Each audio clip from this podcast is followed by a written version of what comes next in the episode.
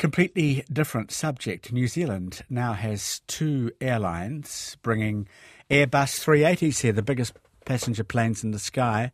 Singapore Airlines uh, has joined Emirates in having these on the run across the Pacific. And when they returned to Christchurch earlier in the year, plane spotters lined the airport perimeter fence. New Zealand has a contingent of highly knowledgeable plane spotters, flight spotters. But as far as we know, they don't make a living out of watching planes take off and land. In Los Angeles, two brothers do. Peter and Joshua Solorzano run the hit YouTube channel LA Flights. People watch them often on their phones as if they're listening to the radio, just talking about planes. Sometimes they visit other cities as well, New York, San Francisco. They have cameras, a couple of them, trained on the runways and sometimes a camera looking back at them. Not always, it's mostly the planes. Peter does most of the commentary. Joshua's in charge of the pictures. 48 years old. 48 years old. It's pretty good for 48. Looks wow, really nice for 48. Yeah. DC 10, look at this. This is a rare plane here at LAX. I think uh, instantaneous highlight of the day. Each stream of theirs lasts eight hours, sometimes longer a whole day's worth of either not much happening or, if you like planes, a whole lot.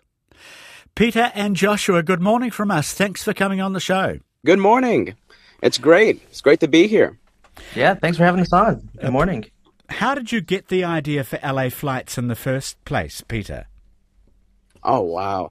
You know, the story goes back so many years. In fact, it goes back decades. One night I can, you know, I'll always remember is my dad just coming home one night after, you know, my dad worked uh, uh, two shifts. He was a, you know, very hardworking man. We didn't have much growing up. And one night, 10 o'clock, 11 o'clock at night, I was sleeping. He woke us up and he said, I'm going to take you to the airport you're going to be so close to the airport that you're almost going to touch the planes. You're going to be so close to them. The sounds are going to be incredible. And he took us out that night, and that night started what we have now. Well, what you have now is a big audience, and you get Kiwis, you get New Zealanders listening to you, don't you? We have so many New Zealanders just tuning in. You know, these okay, so these viewers, right? They they have the tracking apps, right? There's so many tracking apps out, out there and they know when uh, an Air New Zealand flight's going to land in front of us. They tune in right at the perfect moment to see the uh, to see their plane, to see their uh, uh, to see their airline. Peter does most of the commentary. Josh, you, uh, I think, are more in charge of the cameras, although both of you talk and that nice interchanges there between the two of you. Josh, what's your favourite Air New Zealand plane? Uh, well, it obviously has to be the the All Blacks Big Triple Seven. It's it's such a uh, breathtaking plane. It's there's nothing like it in the skies. It's completely black and the nice little white decals. It's that's that has to be the best one and honestly one of the best liveries out there in general generally speaking with all other airlines. That's interesting because it must puzzle it must intrigue uh, peter it must intrigue other plane spotters who don't know about the all blacks. Absolutely. It, it just it just stops everything. And everyone just focuses their attention to that uh, to that very striking livery. And like josh was said it's it's not only uh, an amazing uh, a terrific livery it's one of the best liveries out there in the entire world. It really is. Ah, that's nice to hear. Generally speaking, what's the appeal for the audience that you have? What feedback do you get, please? It goes beyond planes. We have received so many messages of viewers saying that it's much more than planes. We have helped them distract themselves from their life and just focus on something that is less painful, all about good vibes. It really is like a safe space in the internet where it's really it's just an escape where it's all it's all friendly and you know it's it's it's a really beautiful community that we have. Yeah, it's interesting. And ther- okay, so it's therapeutic. It's um, it's more exciting than that Norwegian TV channel that just had has wood burning on a fire, which people also find mesmerising. Um, but that's part of the appeal, isn't it? It's plane after plane, and also reminding us of the magnificence of that, which we just kind of take for granted.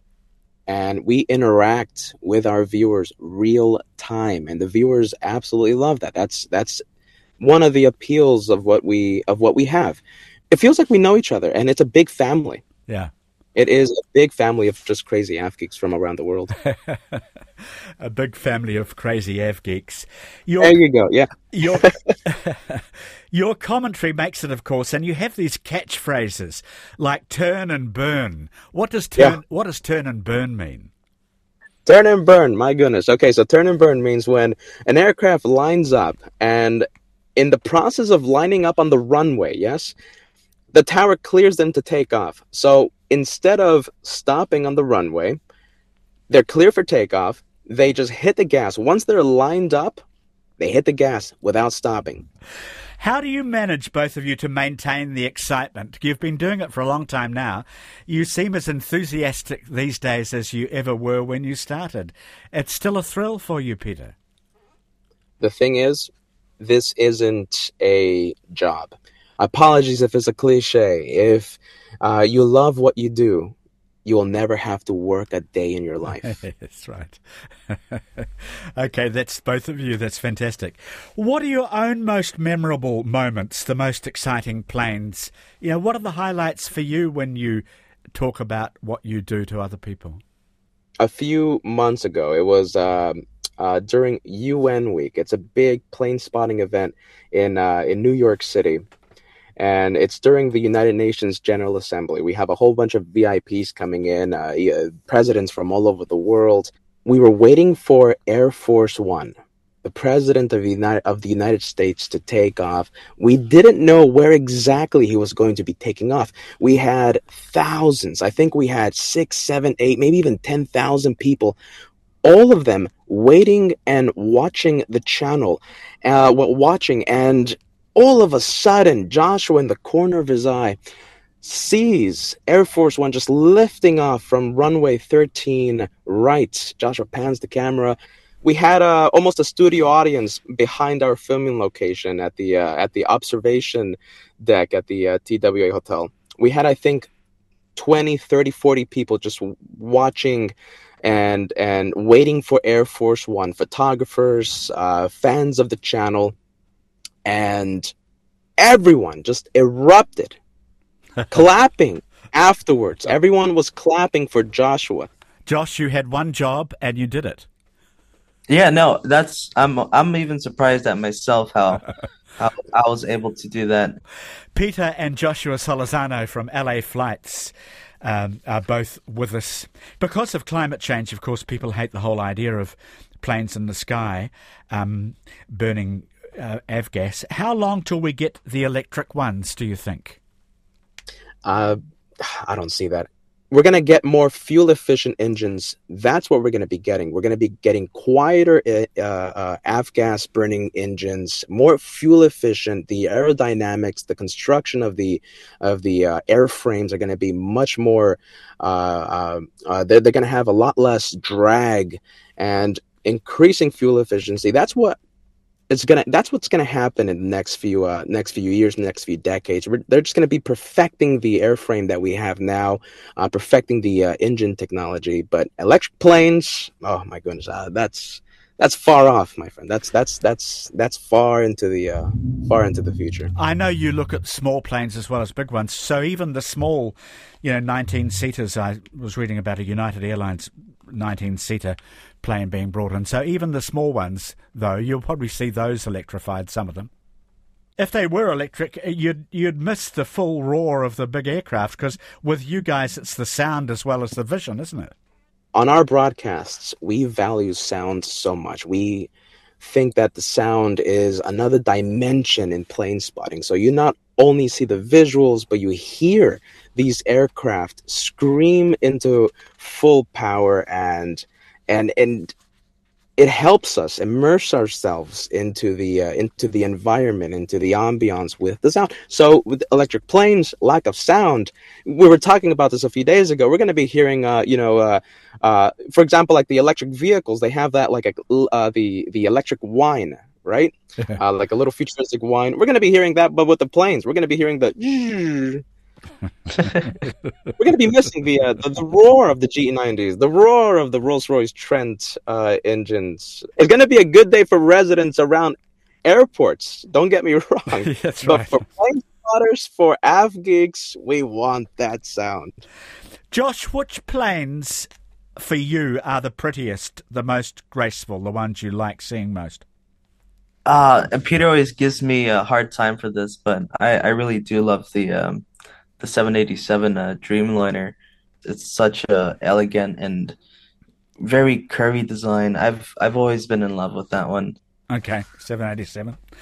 The other huge aspect to this, Peter, is the marvellousness of, well, I said that before, of flight.